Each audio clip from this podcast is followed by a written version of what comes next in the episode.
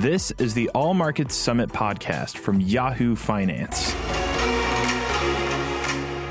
All right, here they are, George Pyne and Jay Williams. Really delighted to have these two guys on stage together. Could give them another round of applause before we start.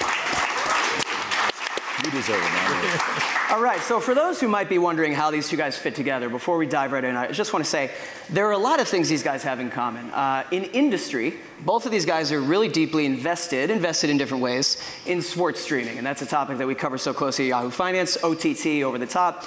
George, through his VC firm, is heavily invested in a lot of OTT businesses. And Jay hosts a show, well, a number of shows, but one show that is streaming exclusively on ESPN Plus, which is mm-hmm. a relatively new OTT business. I also want to mention both former college athletes a little bit of a different scale, but Duke basketball, former champion, and Brown football. So just about the same level. Now, unlike Jay, George was the captain of the team. So yeah. I respect that. Do you have to mention that? I, respect. I just do not have the same sentence as Jay. What are you talking about? um, well, let's start this way. We love to try and dive into recent news. There is news that both of you have had in the last couple weeks. That's a good opportunity for us. Jay, let's start with you. Just yesterday, ESPN uh, announced extended your contract. Great way to. Oh, I thought you were going with the China situation. Great, great way to kick things right, off there. Great to talk China. We'll, we'll talk yeah. about that. But let, us talk about the news yesterday for ESPN, uh, specifically for fans who really watch the network and, and know your your work, uh, the big takeaway, you are moving from college basketball to being an analyst for the NBA.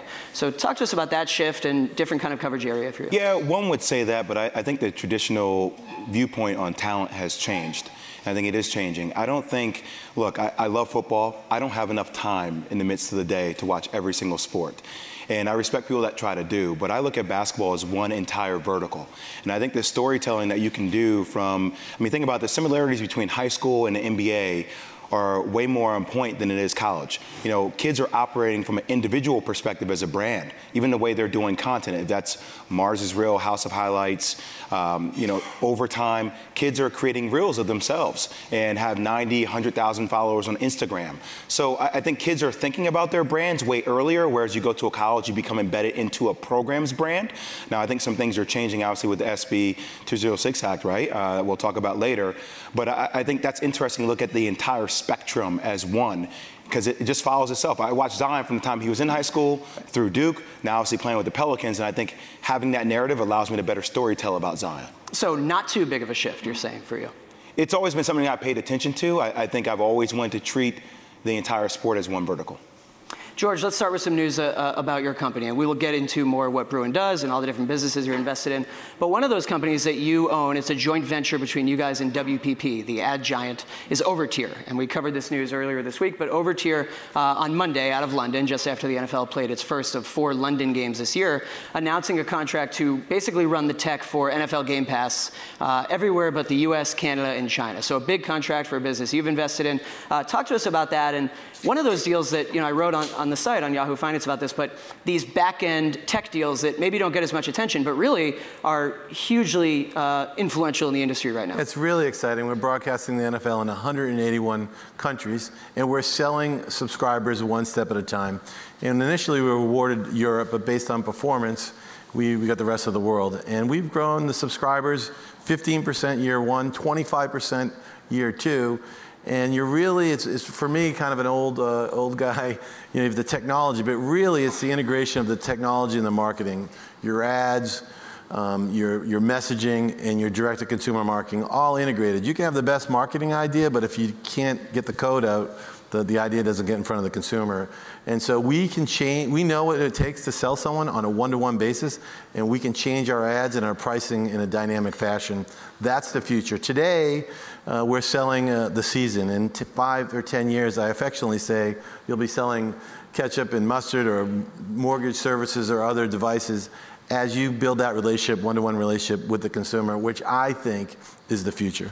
So this is a little bit like a picks and shovel business, if you will. That, that is that people in these countries who decide to pay and subscribe to NFL Game Pass, Overtier, your, your um, company that you're invested in, isn't necessarily consumer facing. They don't sign up for an Overtier subscription. They sign up for Game Pass. Overtier is handling the tech. A lot of the companies that you've invested in at your firm are like that. They are picks and shovels. That's right. It, on the tech side, although there's a marketing component, and the marketing I think is the differentiator. The tech enables it, enables it, but marketing and data marketing is is the future, and that's the difference between growing subscriptions, not growing subscriptions, selling subscriptions at a higher price. So I think you got to have great tech, but you have to have great marketing. Mm-hmm. Uh, Jay, it's a good segue to talk about OTT, which really is yep. kind of our umbrella today. That's where you guys can both give us a lot of great insight. Uh, you are now on a number of ESPN shows that a person can just watch on the cable network, but you also are hosting The Boardroom, which is a sports business show. It's a uh, Kevin Durant produced show, yep. and it's on ESPN Plus. And of course, we've covered the launch of ESPN Plus. It's been a little over a year. Uh, what is that like? Is it different at all than doing a show that's on main ESPN? Is that something you think about? Do you think about are we getting the same number of eyeballs because it's only on streaming? Yeah, I mean, we, we, think about eye, eyeballs. Obviously, it's behind the paywall for ESPN. So, uh, you know, finding out transparency from them about, you know, what our viewership is like. But I also think our amplification model is different because the, the people that, you know, we're using influencers in their own distribution right, throughout their own channels. So I think when you have a chance to work with guys who are, you know, we did, and also following trends. So one of our best performing uh, pieces of content was when we did one on sneakers, right? So obviously now kids in a lot of urban neighborhoods are very focused on what kind of sneakers. I don't know if you're into sneakers, or if you're a sneakerhead, but we did one with PJ Tucker last year, and we got some people to make mention of what they spend on sneakers and what their budgets are. And then I, I think through amplifying that content through their channels and having the NBA and other huge entities pick up, uh, that allowed there to be a lot more chatter about our show, trying to drive to the subscription model for ESPN Plus. I'm more into the dress shoes you're wearing than sneakers. well, listen, I'll tell you, one of our best investment in our venture fund is a thing called StockX. And it's, exactly. All, it's the exchange of trading sneakers. When I was up at Brown, uh, my son plays on the football team. It was a Saturday morning on a Saturday at 9 o'clock, and there was this long line coming out of the store waiting for it to open and it was a, like a sneaker exchange store. Mm-hmm. So this whole sneaker thing is more than you think, right? It's Huge. pretty popular. Huge business. We have a great reporter, Reggie Wade, who covers that industry very closely. Uh, well, as you mentioned, George, you've got a, a son who has just committed to Notre Dame. For football? Yes. Okay. Congratulations, man. Thank you. There you go. Took after his mother, but go right ahead. Uh, great segue to talk about the news. You did mention earlier SB 206. So, for those in the audience, just quickly, we have this California bill that will basically allow college athletes to accept paid endorsement deals. Now, not the same as the ongoing raging debate about whether to pay college athletes some kind of salary or stipend. That's sort of separate. That has been a big issue. Uh, but this bill has passed in California, and as of now, it is going to take effect in uh, 2023. Now, of course, the NCAA has been voraciously opposed to this and, and very vociferous about that. Uh, really interesting to watch, and I'd love to get both your takes on, on what this will mean. I mean, your former Duke star, what would this have meant for you? Would you have been signing paid endorsement deals? If I didn't come from you know, dual parenting background where my parents were financially okay, I would have to look at my situation differently. Uh, you know, for a lot of these kids, I know my last year in school, my jersey did around $2.3 million in sales. Okay, and you know, when you start seeing your jersey, you still return to these schools and you see that your jersey is still being sold, you, you wonder about, you know, am I am I inclined to any kind of percent of revenue that's you know grossed on that? And, and how does that work? So I, I, think yes, that will it will make things different. I also can take it a step further. I mean, we have these other entities that I mentioned, if that's overtime, who are profiting off kids in high school now. So the content is actually getting you know younger and younger and younger. So I, I think you're going to see a lot of kids in high school start thinking about themselves as brands as well. It's going to push the envelope. And obviously, this affects investing in these businesses for you. Yes, I, I, think it creates more opportunity actually because I think it will, even for the schools, will make more money. You know, a, a, Baker Mayfield shirt right now, but you can't put Mayfield on it. Oklahoma doesn't sell a lot of them. When you put Mayfield on the back, you're going to sell more. So it's going to open up new categories for the school and create new revenue for the players. Where it gets tricky, I think, is the regulation of competition. So take Zion or LeBron. You know, if you could go to Duke and you get a shoe deal for $10 million, you might play at Duke for four years. If I'm a, a car dealer at a big football school, is it an endorsement or is it a recruiting tool? And how do you regulate all that is going to be very difficult. It's easy for a politician to say, hey, let's, let's, let's be more equitable to the players, which is fair. But how you do that without disrupting the whole uh, industry is going to be interesting to watch. In fairness, those that might not be as favorable to the NCAA or the universities would say they've been too slow to react, and so people are pushing them. But it really has competitive uh, issues. I mean, what is, what is recruiting enhancements right. and what's an endorsement? Um, I don't know. It's and far I, from simple. No, I agree with him. I, I think it's interesting because I think the industry has already been disrupted. We're just now finding out about how it's been disrupted for a long time. A lot of that pay for play model has already existed for a very, very long time. And I just call that fair market value. And it's going to be bigger in basketball. Agreed. Where you only need two or three people to have a really good team, not, not taking away from others. But you, you, you could have, this will have an immediate impact in basketball. Football, a little, a little more difficult, but still, from a recruiting standpoint, you know, if I'm a car dealer at Auburn, you know, am I doing an endorsement to get that player or am I paying that player to come and play? I don't know. And how do you, what are the rules around that?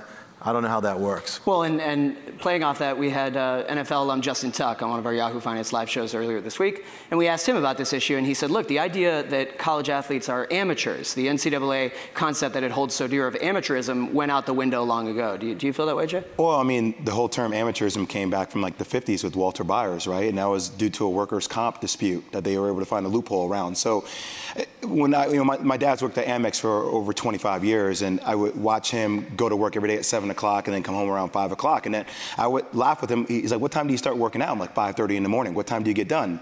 Uh, you know, 9, then you go to class. Okay, then I have other workouts from 3 until 7. So, those hours actually almost equate to an employee, and I think that's the next step as well. In fairness, in, in, you know, in football, I'm not familiar with basketball, but Division One football is 11 months a year. Okay, so you're going to school. Yeah, there's no off you have to go to summer school. You have bowls. You have spring. You're working out in January. It's a, you have three or four weeks off a year, and that's it. So to be fair, and that that effort is producing billions of dollars of revenues and creating a lot of a lot of revenue for people. And so the question is, what's the fair allocation of that revenue? And then how do you do it in the context of university setting and college athletics? All- I'm glad I'm not figuring out. I can the question. I agree with you. right? All I would say is, you know, back in the, the 60s and 70s, where head coaches were making $100,000, $200,000, uh, we, uh, you know, we did some work over at ESPN where you could put a couple of college coaches and they would rank in the top 10 highest paid NBA coaches. So the industry has seemed very similar now as far as payment. Yeah, Justin Tuck brought up coach pay as well as something really uh, a big influencer in this. Uh, great to hit that recent news about college endorsements. Let's also talk about the NBA in China. Uh, huge, huge sports news and, and arguably really just one of the biggest stories in America right now, even just non-sports, politically, globally. Uh, two great guys to comment on it. Uh, we had uh, Shad Khan here on stage earlier today, the owner of the Jags. Really interesting to get his take. Uh, what should the NBA do right now? Uh, and I, am just going to kind of assume that everyone in the, in the room at least knows vaguely what the NBA is dealing with. Uh, Chinese business partners angry over the Houston Rockets GM's tweet supporting Hong Kong protesters. You take your first shot at it. Okay, I'll say, what should the NBA do? Actually, I think the NBA is in a tough spot. First of all, when you're a sport or entertainment property and you're inserted in a very political situation, I don't think that's good for business. So it's a, any business, you're in a difficult spot. The second thing is when you do business in a territory that doesn't have free speech, freedom of expression, free trade, there's risk in that. Now I get there's 1.4 billion people there, but there's risk when you go into that territory. Mm-hmm. And, we, and, there, and, and China's not the only territory like that in the world. So they're in a tough spot. I think that where the commissioner landed is the right approach. Look, we're going to stand up for freedom, free speech, freedom of expression. We think basketball is something that can bring together two divergent cultures. And if there's a penalty, a business penalty that comes along with standing up for free speech, then they're going to have to live with it. I think that's where it is. I think they've got to tough it out. And if, I don't think there's much more to say if I were the NBA. Less is more, and you hope uh, life goes on. 1,000%. That was a very, that's a very good answer. Well, it happens once in a while. Yeah, uh, I just think, yeah, the NBA should remain unapologetic about where they were and uh, how they handled the situation, and less is more. And I would say this from the from the player side.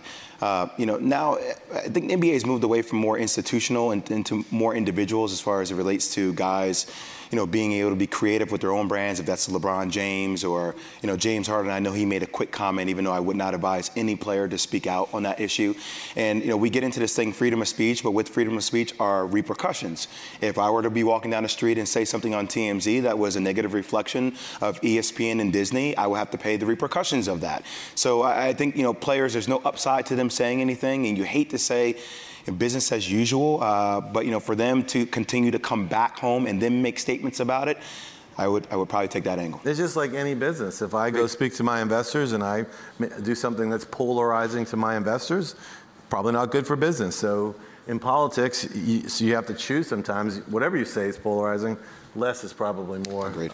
Well, I think the reason it's become such a fascinating story, too, is because the NBA, either deservingly or not, has this reputation as being the open league. And I think a lot of people for years have, have sort of pitted the NBA against the NFL in the sense of NBA really allows its players to speak openly. They have an open social platform. Uh, we even had guests on our shows who were saying, you know, the reason that the NBA didn't experience those political protests the NFL did is because NBA players already feel like they always have an opportunity to speak out.